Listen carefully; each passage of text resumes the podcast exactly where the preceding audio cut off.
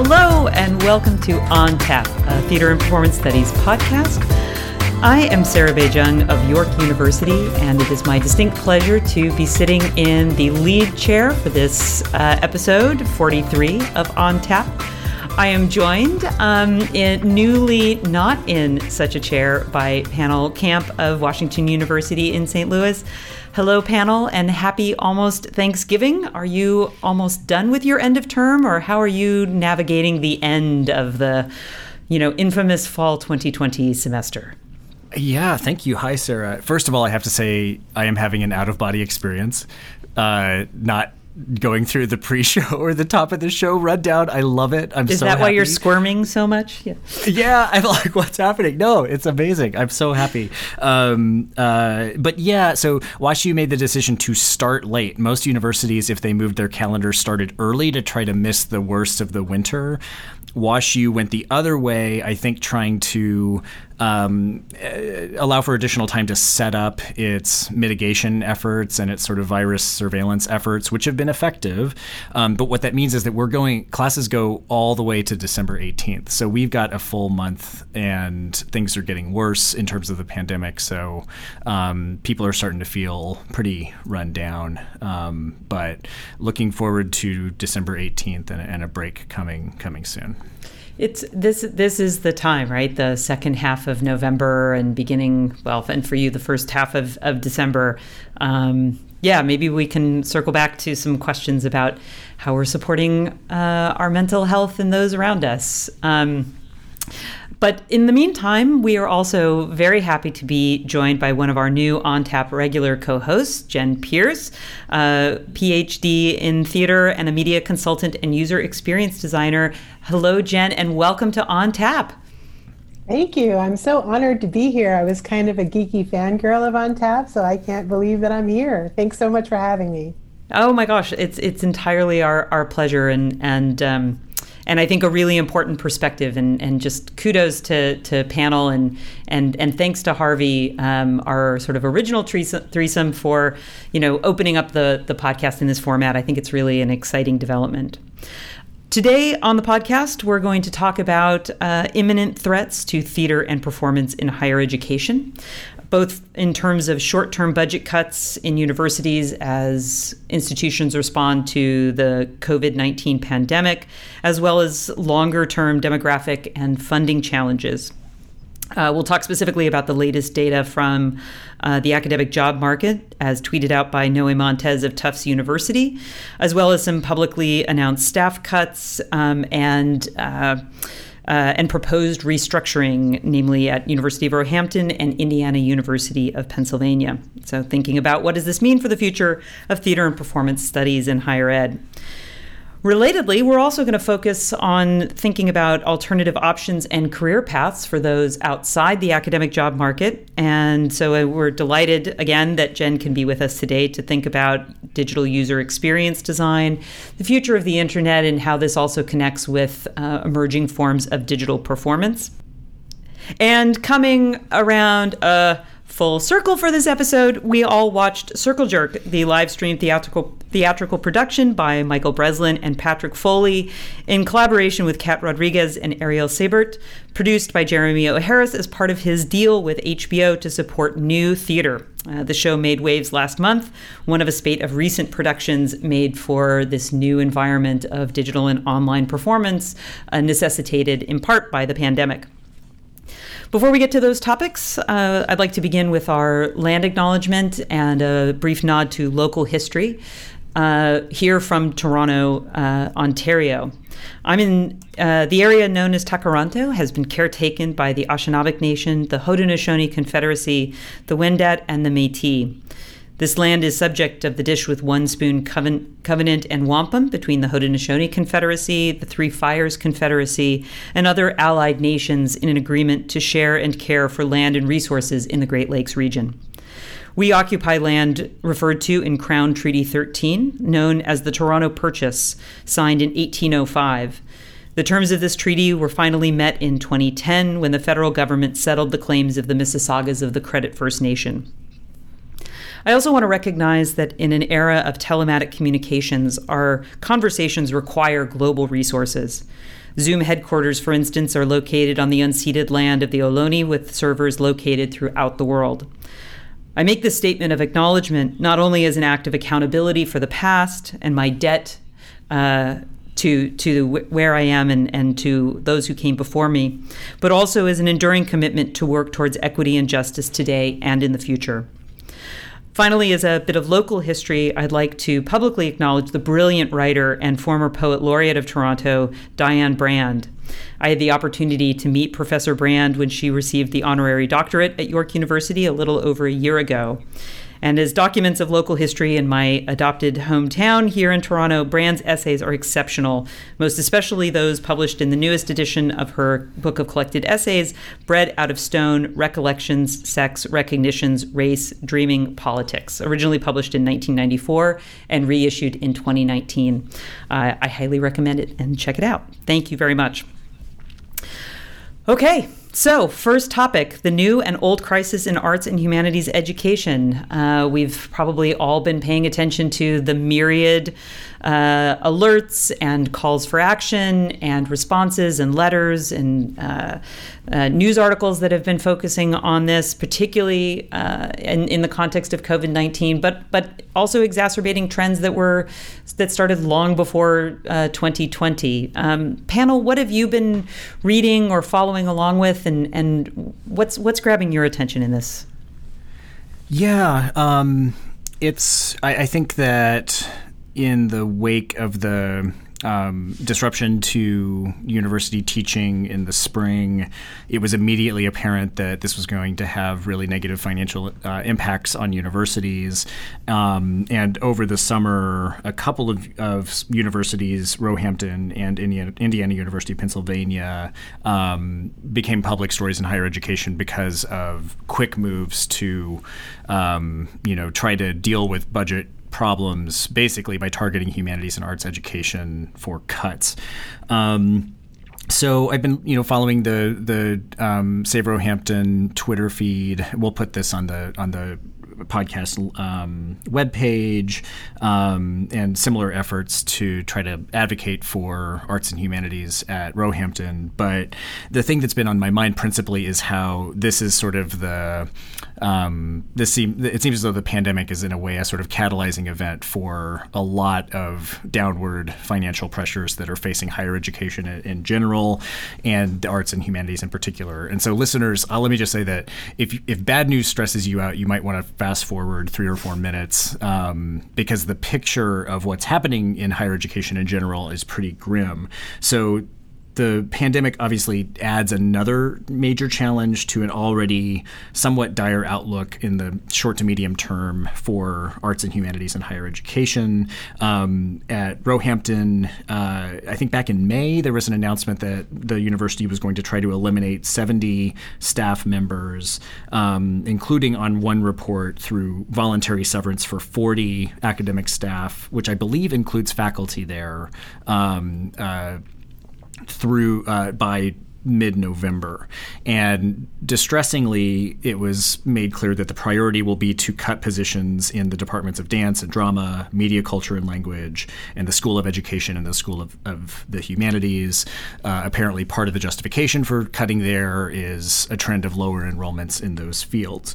Um, though I'll note that um, in the letter that Nick Ridout uh, sent to the leadership there, he points out that these are fields, especially the arts, where a lot of first generation students are getting their education, and so there's a disproportionate impact on um, on a sort of class level um, uh, that that this is effectuating.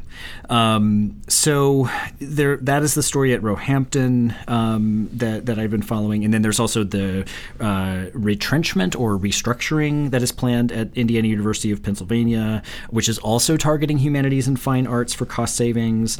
Um, I saw one uh, colleague on Twitter saying that their aim is to reduce their faculty overall by 25%, which is really. Um, really dire.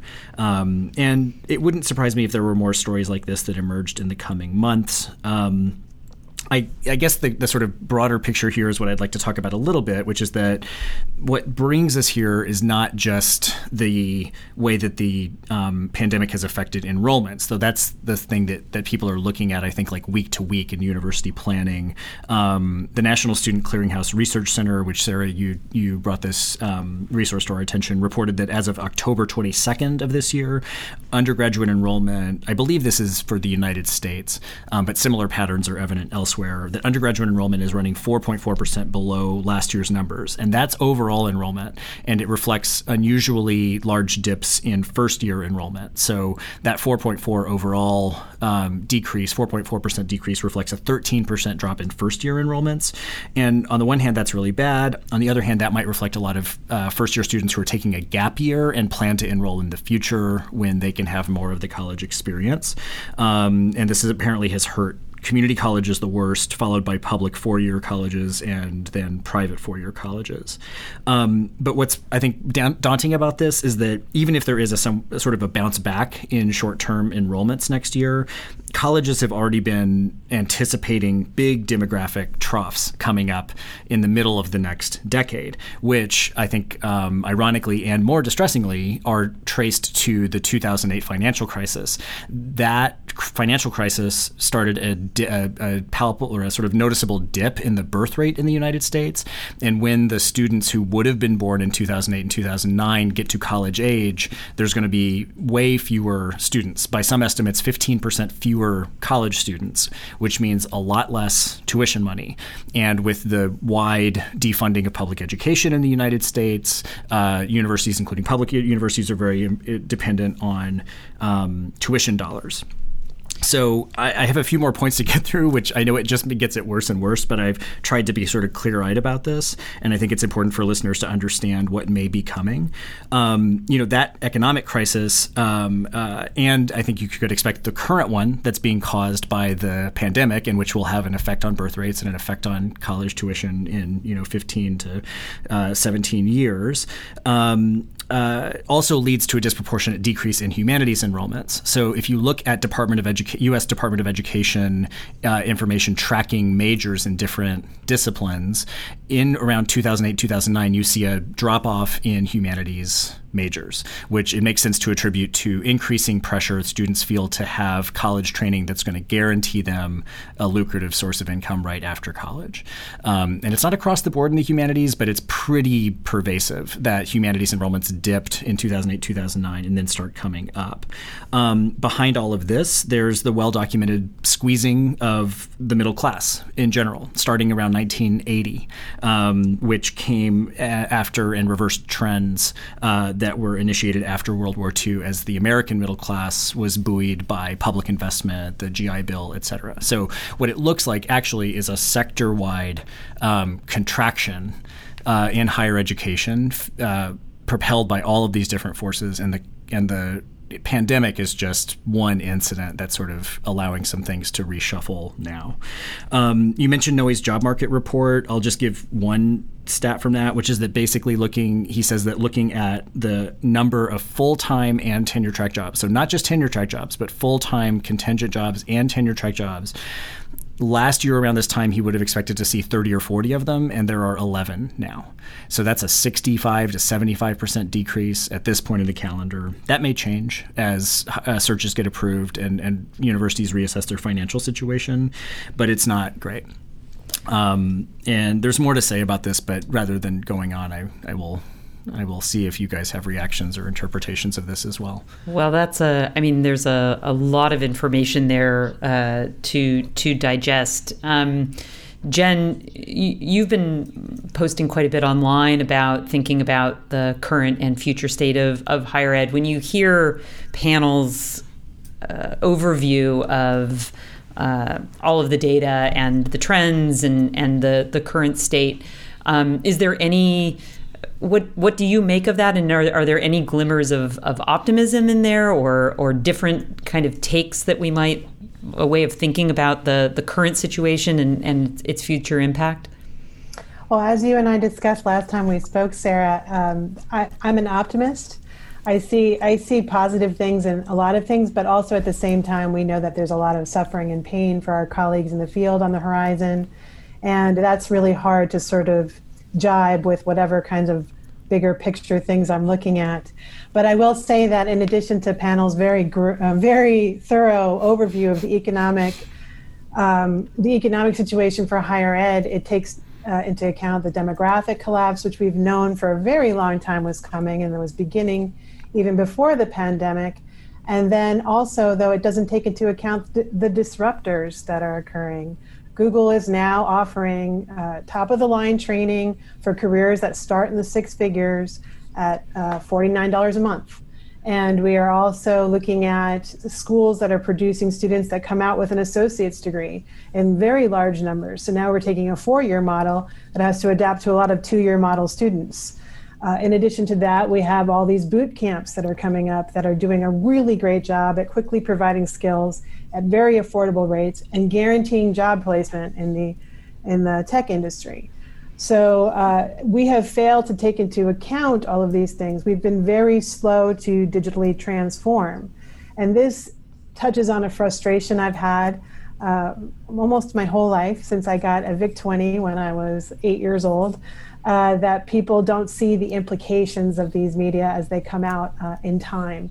Uh, for and so I've been looking at this for a long time and asking why is the university and higher education and I'm going to sort of focus on our field in particular here. Why are we so reluctant to embrace that change and to um, and I'm going to uh, bring in two uh, organizational psychologists that I really enjoy Robert Kegan and Lisa Lahey. They write for Harvard Business Review a lot, and they talk about why people don't change.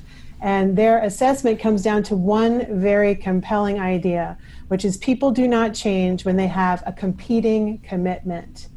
And in our field, I think that competing commitment is very clear it's liveness. We have a commitment to liveness. And I'm not going to say whether that's good or bad, However, that commitment, as challenges have been met, uh, offered to it over and over again, has become more entrenched and, in a way, deeply conservative. Uh, and in some, in some ways, um, uh, Jeanmarie Higgins at Penn State, our colleague, she likes to call it fetishizing liveness.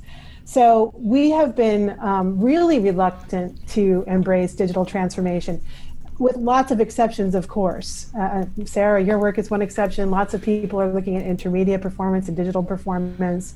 But on the whole, I think departments are structured to think of themselves as an alternative to liveness. And that commitment to liveness is really, we're really going to suffer if we um, don't find ways to start looking at our business models. Because I think what the future holds is lots of opportunity for performance and we'll talk about that when we get to uh, our later topic. But one thing is the business model. We have to stop imagining that we're not a business. We are, uh, for good or for ill. We are a business. And departments are going to have to stop, start thinking entrepreneurially. How can we generate income streams and sustain ourselves outside of our normal channels? We look at our enrollments and our budgets but we can start generating products from our departments. We have the skills and talents to generate products from our departments that could be uh, developing revenue streams that we haven't really fully explored. Sometimes for an unwillingness to explore it, uh, and sometimes just from a lack of skills. Uh, but I really think that that's the future, particularly for performance departments that have so many skills that could be uh, used to generate alternative income streams to sustain themselves. And I think the same thing for regional theater, by the way. Um, so that's my thoughts.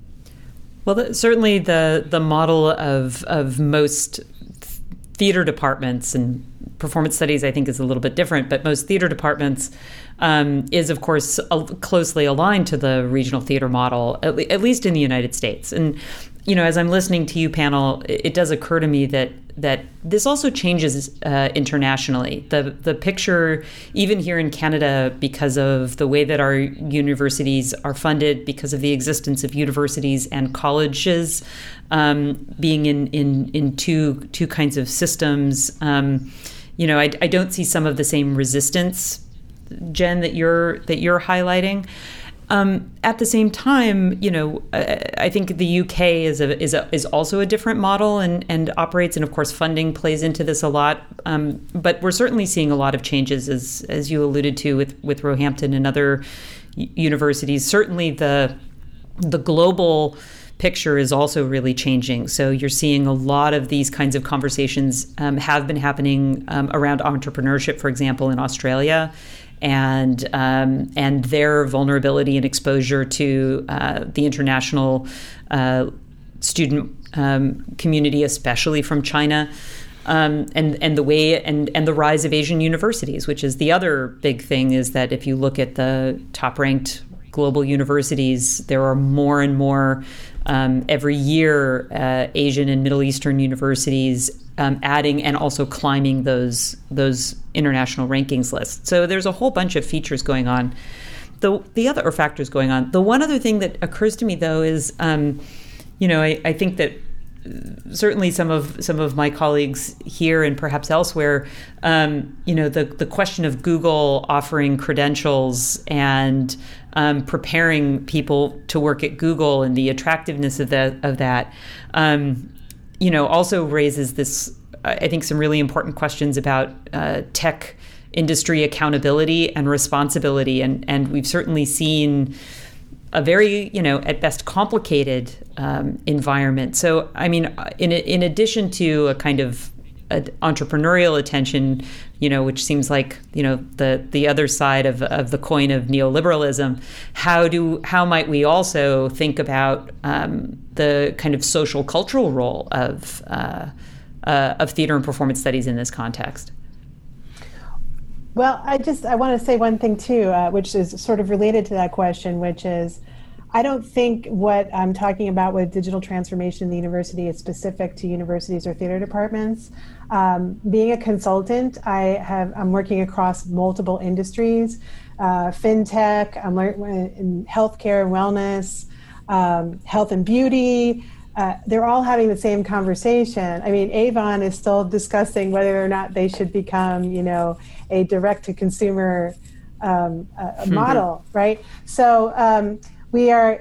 Uh, this is a, a, pattern across industries, and that number that you gave about 25% and 20%, these are the numbers I keep hearing in room after room after room about layoffs it's almost like a fixed number that people have been advised is the is the way that they have to trim the fat off their organization in order to survive this onslaught. But also similar is the ways in which we fail to prepare for this moment, which was the moment that was going to arrive in every industry, regardless of the pandemic, but it's just been accelerated.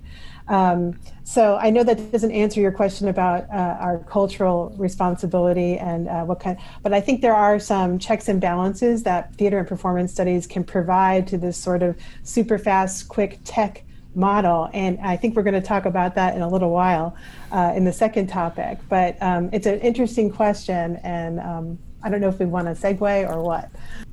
Well, I have some some responses to what you were bringing up, Jen. Um, the I think you're absolutely right that one of those other challenges that I didn't mention was the alternative ways of gaining an education or a credential that's going to get you a job. The idea that you know a talented 18 year old could look at going to a private college or even a an affordable public college, uh, put you know, eighty, hundred thousand dollars worth into that, come out with a credential that won't necessarily get them a job, or they could pay, you know, fifty dollars a month to to enter a boot camp, start to work in software. That, I think that absolutely is going to cost um, higher education more. It's going to take another chunk out of that market for tuition dollars.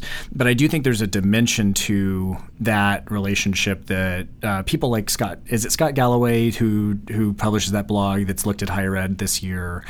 You know, I think the vision that he presented in a post earlier this year of these sort of big uh, sort of mergers or, or uh, partnerships between like Google and Harvard, you know, offering that kind of credential, the sort of Harvard imprimatur with a you know Google or Amazon or whatever training program misses the the sort of class prestige or class sorting function of college, which is also material. And so I don't think you're wrong. Like I do think it's a challenge, but part of the reason why I think that Galloway, among others, believe that the impact to higher education is going to shake out differently on different kinds of institutions is that there's still a kind of class sorting function that higher education provides, not one that we like to talk about openly because it's pretty crass and, and we like to pretend that if you get into a great school, it's because you're just so talented and there's meritocracy and that that's the sorting system. But in fact, it's a, it, especially for prestigious private colleges, it's one of the ways that uh, families uh, preserve wealth and and handle you know sort of launder privilege to their children, and so some of these universities, I, you know, I think that the idea that you know Harvard could massively expand its business model by partnering with one of these credentialing um, uh, institutions would would have a downside to Harvard as well. Um, so I think there's that complicates the picture a little bit. Um, well, we it, kind it of saw that with uh, with the MOOC, right? I mean the you know yeah, edX people and don't Coursera. Want, students don't really want that. They want the college experience, and they want the they want to be able to say they went to this school and make the friends. And well, and Harvard doesn't need to. I mean, Harvard right. Harvard doesn't need to. We're talking about you know maybe two tiers below and everything below that, right? Yeah. yeah. Um, and Galloway's analysis makes that really clear. There are certain schools that can withstand this storm, the demographic collapse, and everything coming after it. Yeah. So it's all of those other schools that have been accessible. Again, that class sorting feature that have made, been accessible to to those in the middle class and lower, like myself and other people I know um, that are in jeopardy and that are really going to be challenged by this because uh, it's really hard. Yeah, yeah the, re- the real challenge. I'm oh, sorry, go ahead, Pannill. Well, there's just one more thing I want to say before we have to move on for time, which is that the acknowledging what the position that people training in our field and training for academic jobs are facing, which is a tough one and a sad one. I was looking at a, a series of tweets by Danielle Rosvally, um, uh, and she was just talking about the the the kind of torment of being in a contingent position and looking at this happen to the field that you've chosen. Um, I do think, and I think we're about to talk about this when we talk about um, uh, digital tech and and you, you know UX design, et cetera, that for many people training for academic careers right now, the best thing that they could do and the thing that will preserve their happiness will be to transition into alt-ac careers of one type or another. But that is that's ex- that's extremely painful, and the failure of the system to take care of people who find themselves in that spot is uh, should be scandalous, actually. Well, there's a, there's a really intense kind of reckoning. I mean, because on the one hand, I mean the the, the data are irrefutable. Um, on the other, um, you know, this is also a moment where one would hope we would be looking at more equity, more inclusive education, more opening up and opportunities. And so thinking about how how we might be able to leverage the tremendous change that's happening right now for the better and recognizing the ways in which our existing systems were exclusive and were barriers and did present uh, obstacles to, to different kinds of, uh, of social and personal transformation while also facilitating it for others. I mean, I, I, I think that there's, I think it's important that we not lose track of some of the opportunities that that higher education has provided, even as we are critical of, of its of its current of its current shifts um, in this current in the moment. Um, but it does raise the question, kind of turning to our second topic here of, um, so you've you've gotten an undergraduate degree, you've gone on to graduate school, you've uh, you know you are deeply trained in a in a certain kind of academic sense, and then. Um, you do come on the market in a moment and you know there are so many good talented people who are not having success in terms of finding you know that that uh, you know long aspired for in some cases uh, tenured uh, full-time position um, you know where where do they go from there? Jen you know you are someone who has made a transition from academia into uh, what is sometimes called the alternative academic or alt-ac uh, kind of field. Um, can you talk to us a little bit about this? We, we mentioned user experience design. If you can explain a little bit what that is and how, how has your work in, in theater and performance kind of led you to the moment you're in now? Well, and this is where you know your earlier question comes into play because user experience design is very hot. Uh, it's a it's a term that was introduced by Don Norman in 1995, and I've been skirting around the edges of it since I started graduate school at NYU in 1998, dating myself. Um, so I um, I had to survive. New York was really really expensive. I was a native New Yorker, but you know trying to be near the city was really expensive. So I, I had to find ways to survive, and um, consulting was it. And that's right when user experience was becoming big. That's right when digital products were on the horizon, and people. I got caught writing a script at a temp job. That's how it happened, and I thought I was going to lose my job. And they called me and they said, "You write scripts?" And I said yes, and they said we need this, and so I got launched into a whole bunch of digital products right off right off the bat there, and that's how I entered that world on the side. I always saw it as my side hustle because I wanted to be a scholar and an artist. I wanted to be a professor and educator. I wanted to have a tenure track job. Um, and, you know, some of that pain and struggle for me was giving up a very lucrative career. You know, I would dip off into the side. I was very fortunate. I know my colleagues didn't have the same advantage. Uh, it was luck in a lot of ways that I got it. Um, but I was able to dip in and get, you know, a, lot, a substantial amount of money in a short period of time and come back and fund my theater company with it or fund or, you know, pay for my rent, uh, you know, pay for something a little more than ramen. Uh, so, um, but I always went back to doing theater, academia, scholarship, research um, what's really ironic about all of it is that when I finally did give up the ghost, and, and Sarah knows, and, and Noe knows, and a lot of people who have offered me so much support, I have to say, it's just really touching. There are people inside the field that really do care, and uh, and I, I, really, really, really appreciated that. Um, but that that academic time that I have is actually worth quite a bit because what we're finding is is that now we know that experience, the experience a person has with a product uh, which is a consumer is like an audience member, that there is this level of ethnographic analysis that gives a competitive edge. And in 2018, uh, the McKinsey report came out saying that user experience research was really what gave companies a competitive edge in digital products. Uh, and it's that research part that made me start to market myself not as a designer, even though I'm a certified designer, um, is that I thought my my past as a performance studies scholar, which I now market as an ethnography, a, you know, a scholar, which is what I learned at NYU in, in the main, um, is um, really, really marketable because we're finding um, there's a huge shift going on in the business world towards more social responsibility, more human centered design, looking at problem solving from the perspective of human factors, is what they call them. And ethnography is really big. They want to do in depth cultural studies, they want people who have observation. Uh, it's just like being a dramaturg running surveys on consumers or not audiences, researching historical phenomenon, researching being able to project that and telegraph that into the future. These are all skill sets that are highly desired.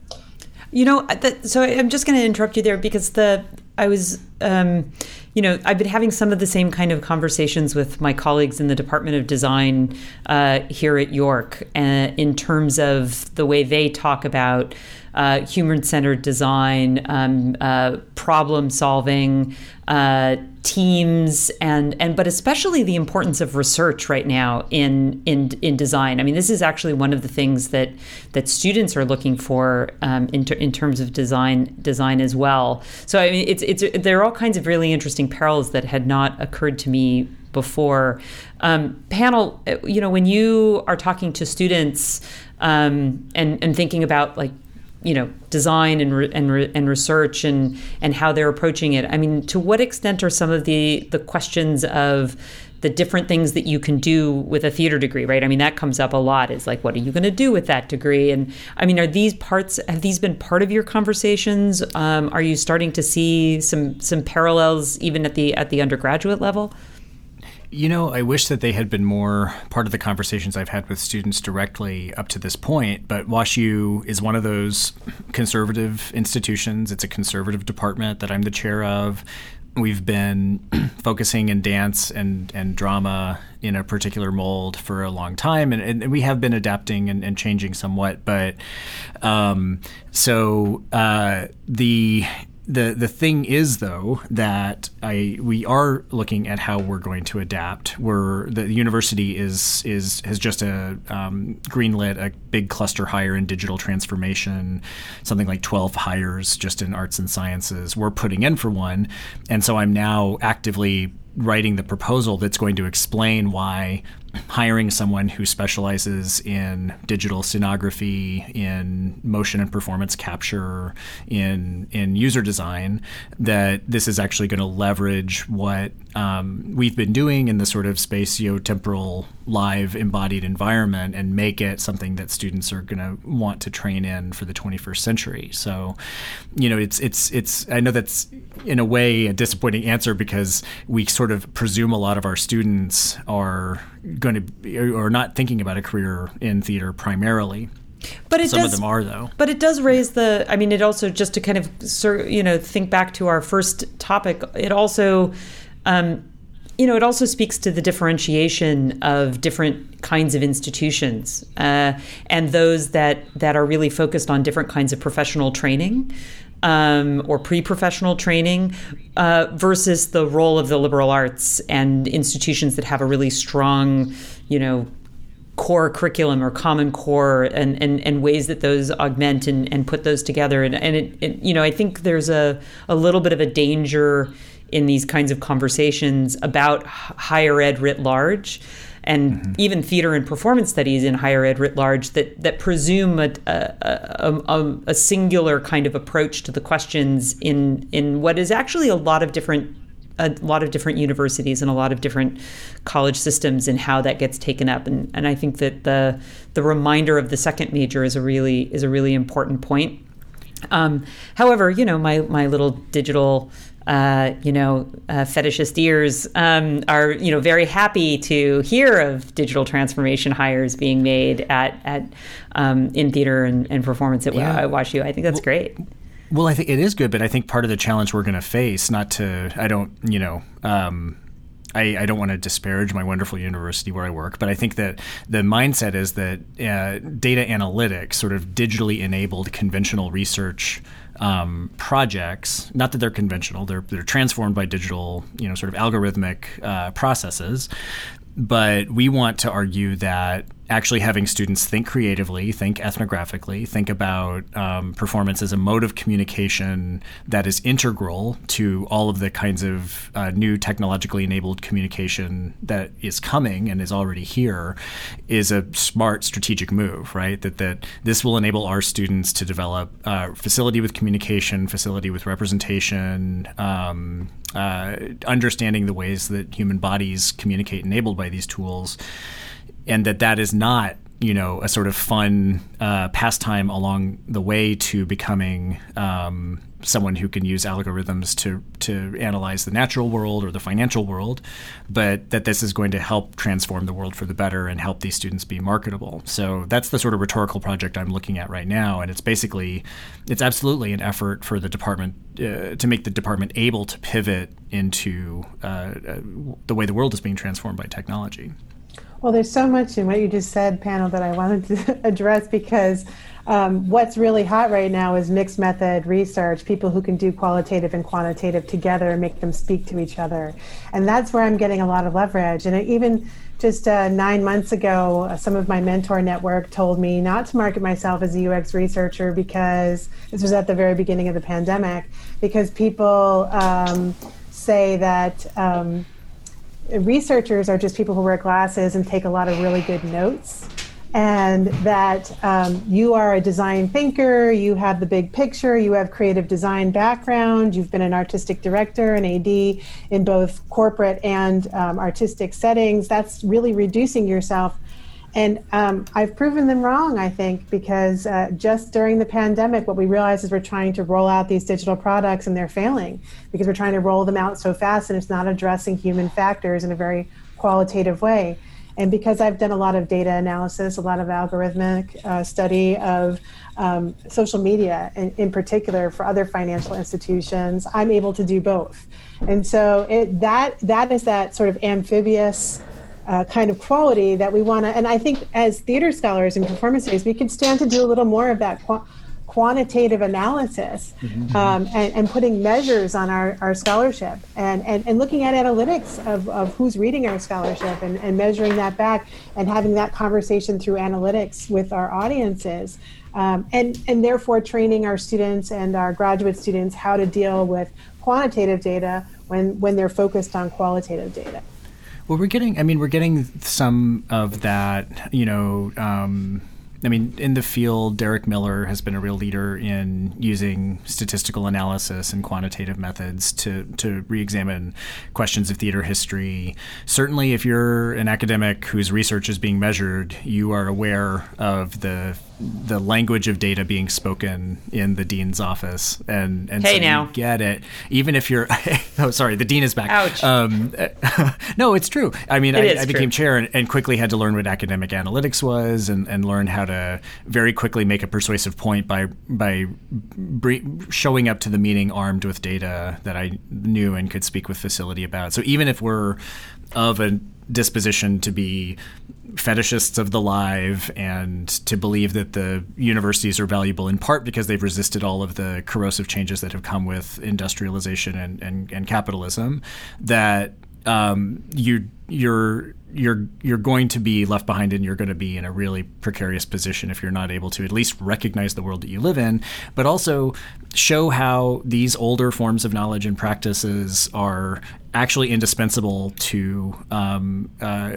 finding solutions for I, I, don't know for whether it's developing new commodities or uh, attacking social problems in in ways that are not profit seeking.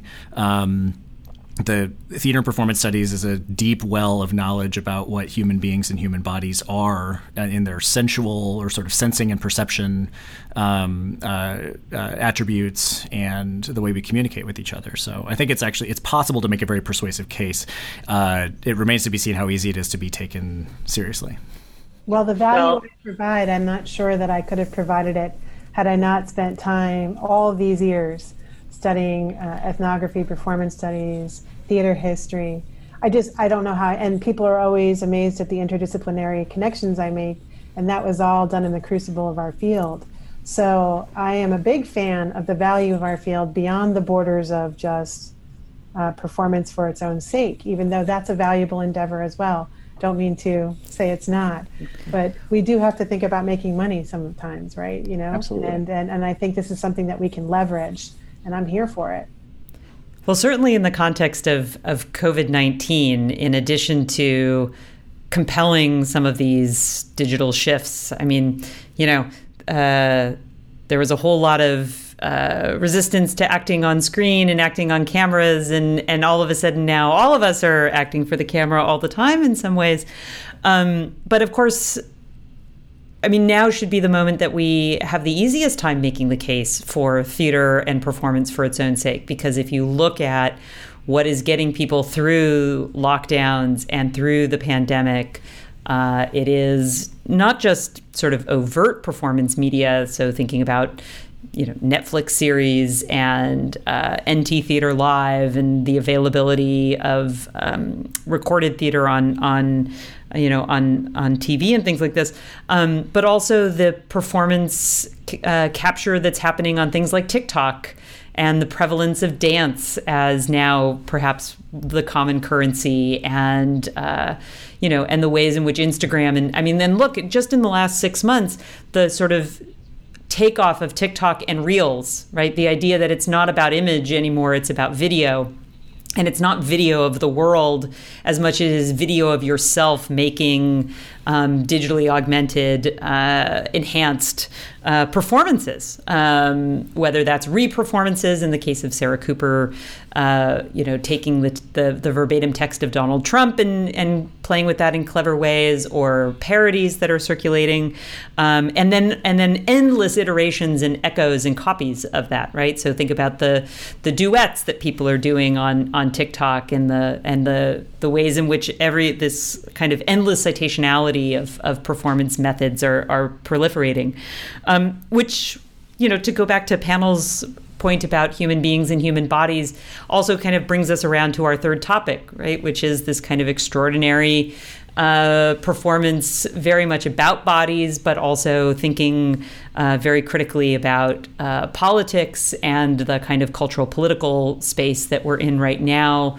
Um, it's a it's for my money a kind of remarkable achievement. Uh, so this is Circle Jerk that uh, that premiered um, uh, online, and so there were a few live streaming performances of this. I, I happened to see a couple of them. Uh, I don't know if I caught the premiere the day, or the day after, um, but it's now available on demand. We'll put a link up to that on the website if you'd like to to go and see it.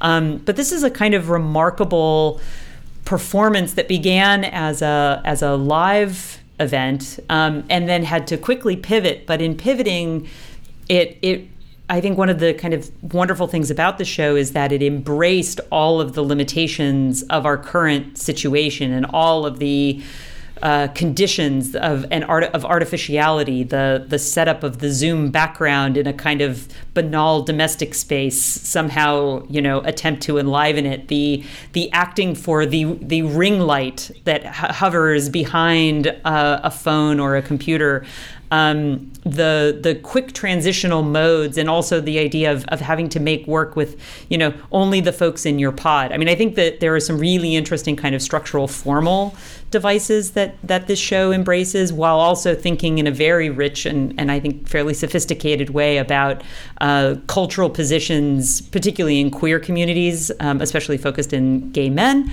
um, relative to other larger social changes being called for across you know racial equity and racial justice. Um, so I'm a, I'll just be really on. I'm a big fan of this show.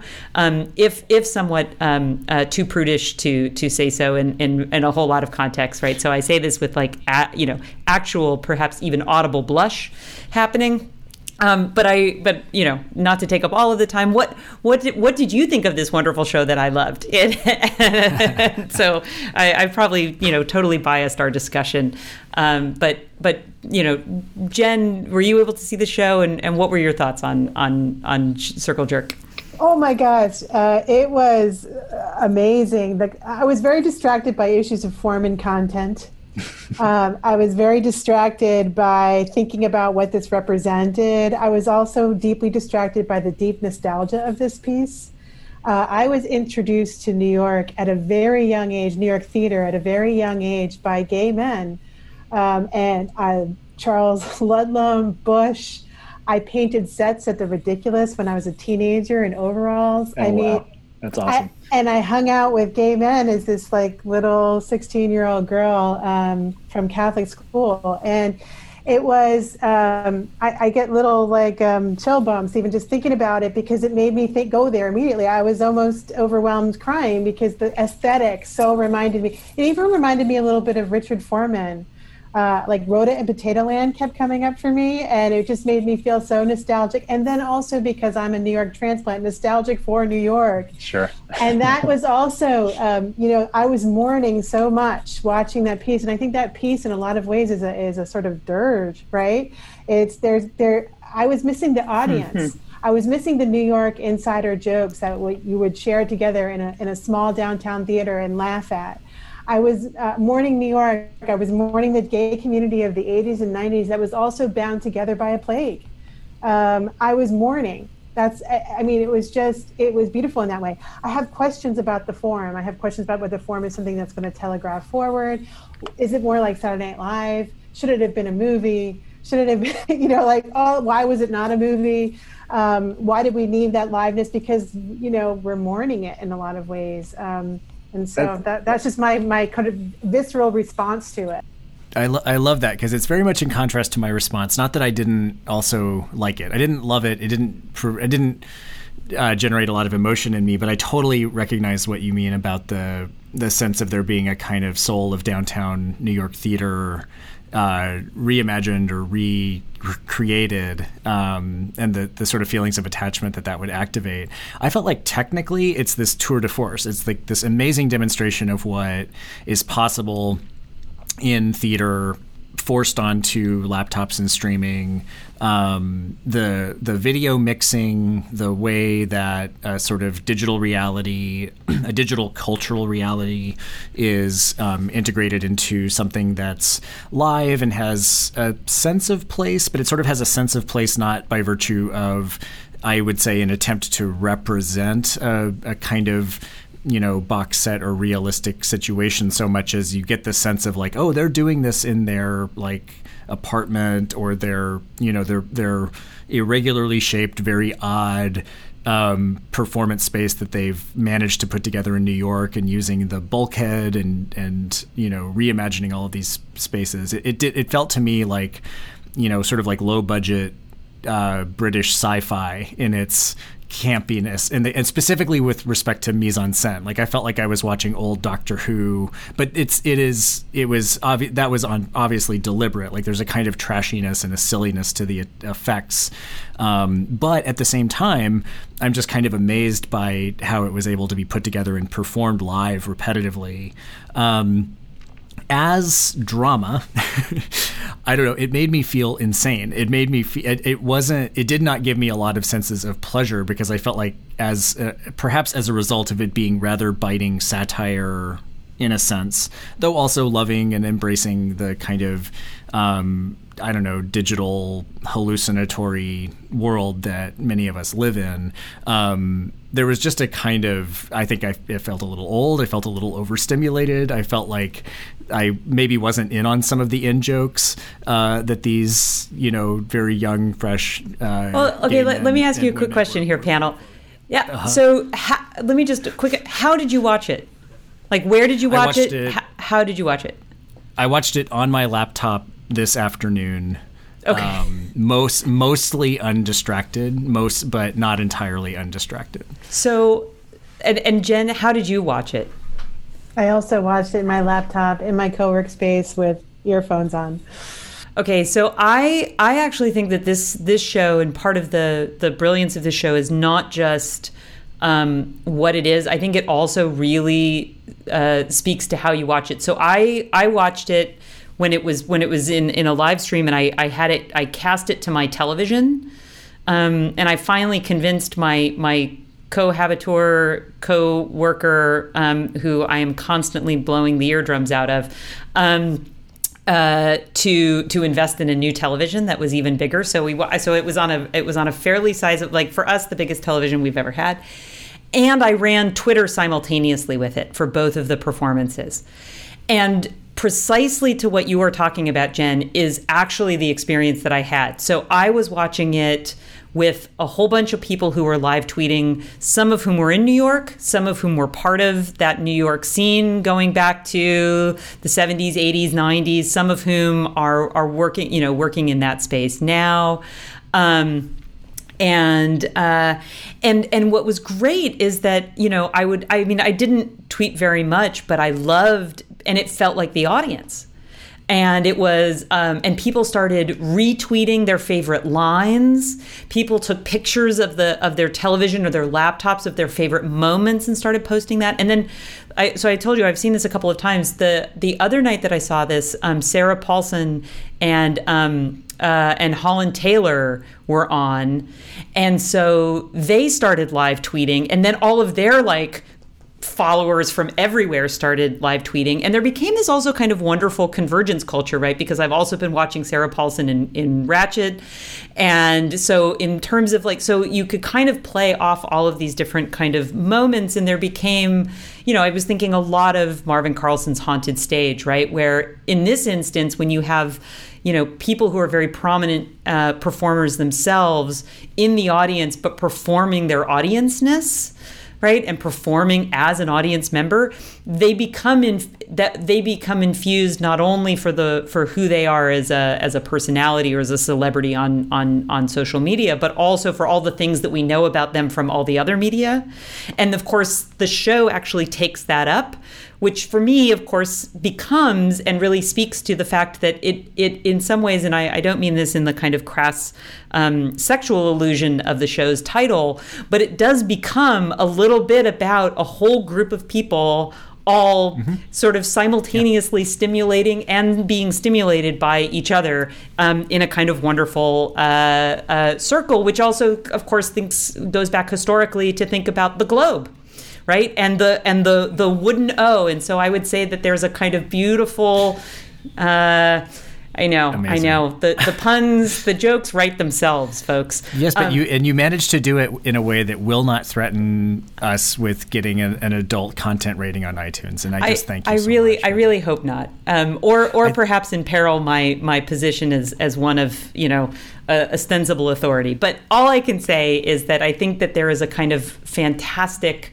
um, so I, I, sort of embraced the circularity of that and the and the fact that it did feel like like so many things in this show came full circle and and and beyond. And so I I think it also. I, I think this is in many ways the future of, of performance, and the future of performance is hybrid. And I really hope yeah. that when we come out of the current limitations, that we take and keep some of these um, uh, some of these discoveries and revelations into into future work. I, I think that's great. I, I, like the idea that actually pushing further into the overstimulation and the distraction of of multiple media channels happening simultaneously would actually make it into a kind of transcendent experience rather than just a kind of uh, I don't know. I found I found bits of it a little bit irritating, um, but but because of the way I was watching it. But I actually wanted to touch on something that Jen said too, which is that the the the costume changes. On one hand, I saw that and I was like, "Oh, that's so interesting because this is part of its investment in theatricality itself, right? Like like rapid costume changes are something that any edited media or film or television show immediately get, gets rid of. You don't have to worry about somebody changing their entire look in 45 seconds and then coming back on stage, but this show has it. But as you point out, of course, that's also required by pandemic theater producing.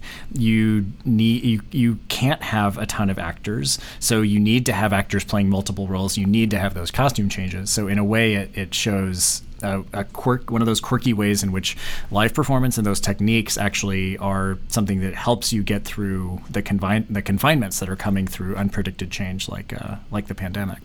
There's something about this that really, really touched me. It's something that I related to at a deep level. Is this concept of the oppressed becoming an oppressor, and the self-awareness in creating art that that creates when you become aware that you're participating in some kind of racially privileged class of people, how do you even start to make art again?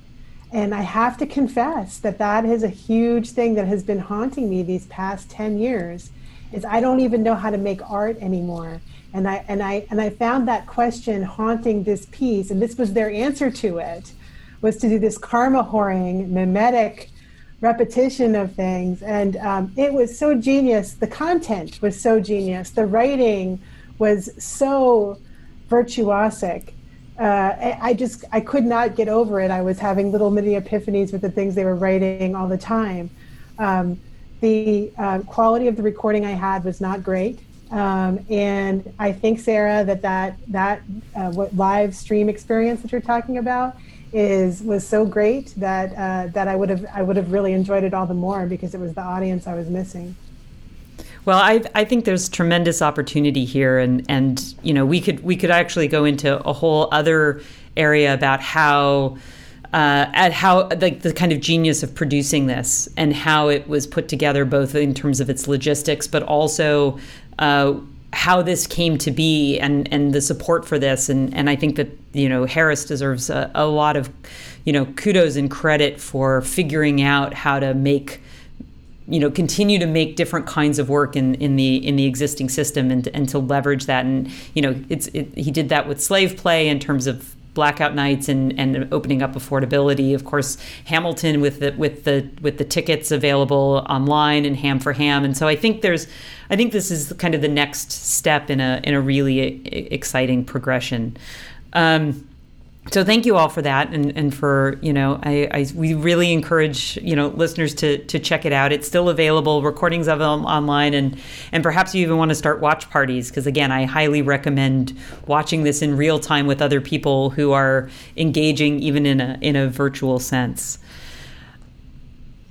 Um, okay, so now uh, my privilege as host is to bring us to the last brief comments, and um, this is the part of the show in which we talk about drafts, uh, what we're working on, what we're thinking about, uh, what we have uh, planned uh, for for the future, um, to the extent that anyone can plan for the future. Um, Jen, what what are you thinking about? What's your draft? Well, I have two things. I'm starting my new position. I'm be working with an MTech think tank in Washington, D.C. We're using human centered design processes to solve social problems. Uh, so I'm really excited about that. That just sort of fell into my lap last week. It's mind blowing. Uh, the words think tank just blew my mind. uh, but it's it, it's really a dream come true for me to be in a room with a lot of smart people thinking about things with high social impact. Uh, and I'm really excited to get started on that. But the second thing I wanted to sort of toss out there is uh, Dr. Christiana Harkulich and I are doing a uh, critical retrospective of Buffy the Vampire Slayer as a podcast and we are launching it in January. And we're very fortunate that Stacey Abrams has just brought Buffy right back into the news just to tee us up and knock it out of the park for us. So we're really excited. I wanted to give that a little plug. Look for it in, in, in January. You can follow me or Christiana to see updates about when the first one drops. That sounds great. Thank you so much for for sharing that. That'll be another fun thing to listen to. Uh, Pannill, how about you? What are you thinking about these days? Um, well, I had I had two sort of candidates for the draft, and I'm gonna go with the one that's not dark and scary. Good call. uh, which has yeah, yeah. Um, I won't even mention it. Um, I'll sit on it for a bit. Um, but it has to do with one of the many, many disruptions and uh, transformations of social life that the pandemic has brought out that I hadn't really thought about, but that I heard about on another podcast that I listened to. The podcast is Doughboys. This is uh, Nick Weiger and Mike Mitchell, two um, LA-based writers and comedians who have a podcast where they just they just review fast food and processed food. But they mentioned in the course of one of their segments that they'd noticed that in LA, when you now order food from a restaurant, in some cases people have noted that they will end up going to the address that's listed on Grubhub or whatever the, the app is that Postmates, I think, that um, uh, allows them to pick up the food. And what they're finding are these sort of undecorated storefront kitchens where multiple restaurants have combined their operations and their menus to serve just the you know gigantic market for takeout in LA. And why I think this has a you know performance studies application is just the research that people like Josh Abrams have done into the you know theatricality and performative um, or performance elements of food service and restauranting. I mean, imagine ordering a meal from a restaurant that you've been to over the years and you have a sense of the the feel of it and the atmosphere and the scenography of it and the food gets to your house and you're like yeah this is what i ordered. It came from you know sugarfish or whatever. But that the reality is it's just being cooked without any of that stagecraft that restaurants have always had, um, and also in sort of ways that are combining the infrastructure for efficiency purposes. It's it's sort of dystopian. It's not something that I think is necessarily you know good or bad, but it just struck me as an odd feature. One of there must be thousands of sorts of transformations of everyday life that um, are happening all around us we might not notice. That is, that is fascinating. Sort of thinking about the, you know, it. Well, it kind of goes to other things we've been talking about, which is in some ways um, we're we're all backstage now, um, and uh, uh, and except what's sort of virtually pro- projected. Um, my, my, draft is is um, is just a kind of uh, in an attempt to combat the the Zoom fatigue. Um, I've been returning to to printed books. Um, and so trying to do a certain amount of reading that is not for research, mind you, because I'm not able to do much of that at all. But but just like putting myself in a different headspace, not just in materially, but also conceptually. And so I've been rereading all of my books by Susan Sontag. Um, and um, and so just and and I love Susan Sontag um, because I and I love Susan Sontag right now because in in of course on photography from from the 1970s she has a wonderful whole whole passage. I've cited it before where she talks about that with the coming of, of video technologies um, that the that the world will really become a, a feature of narcissistic self surveillance and and I just you know I, I started talking about this in the context of social media a few years ago, and now as I reread it, I'm just like, oh my gosh, the woman nailed Zoom years ago. Um, the other and, and on the and on the basis of just chemical photography, right? Just cheap photographs. That's what she's. Well, she was looking at yeah. She well, she was looking at that, but she was also. I mean, she was tracking um, the ch- changing technologies around photography and its circulation. But she was also. I mean, I mean, uh, you know, she was also looking at that that in the context of emerging video art. Um, so, you know, I think she finished, you know, that essay she would have written just before Nam June Paik's um, TV Buddha from 1974. But there, you know, he has a Buddha facing a television with a video camera projected at the Buddha, so he is watching himself on TV. So the even early kind of um, you know late '60s, um, uh, early '70s uh, television and video technologies would have been part of this. And but what Sontag projected is that in the same way that photographs proliferated. Um, and became a currency, right? Something that we exchanged, um, and that that were as valuable for their circulation as they were for their instantiation, right? So moving away from from Barthes's argument about the you know studium and the punctum and the emotional impact of photography, that she's able to kind of project into and think about what will video do as it becomes. Uh, a, a, widely accessible mass media for people. And what she anticipates is that we will use it as what she calls uh, self-surveillance narcissism, right? That so we mm-hmm. will we will make performances of ourselves that we will watch, and we will watch ourselves, right, in these kinds of modes. And so again, you know, I, I don't know if you've discovered the hide self view. I consider this to be a really important uh, mental health preserving tool uh, for those of us who spend, you know, uh, multiple hours a day on Zoom um, because, Indeed. you know, we were not meant to be in meetings eternally with ourselves. Um, but the other piece of, of, Susan Sontag that I refer you to is, of course, um, towards it's towards the end, I think, of um, illness as metaphor. Of course, her wonderful book kind of taking up uh, cancer and tuberculosis, she has.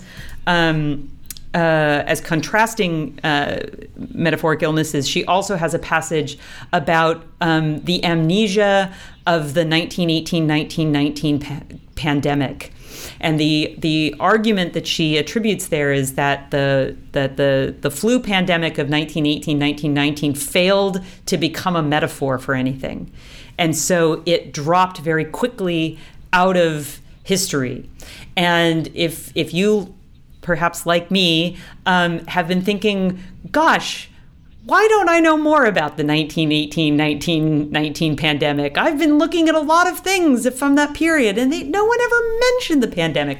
I find this as a really kind of interesting example and, a, and, and something that now is making me think okay, so is COVID, uh, will COVID become metaphorical?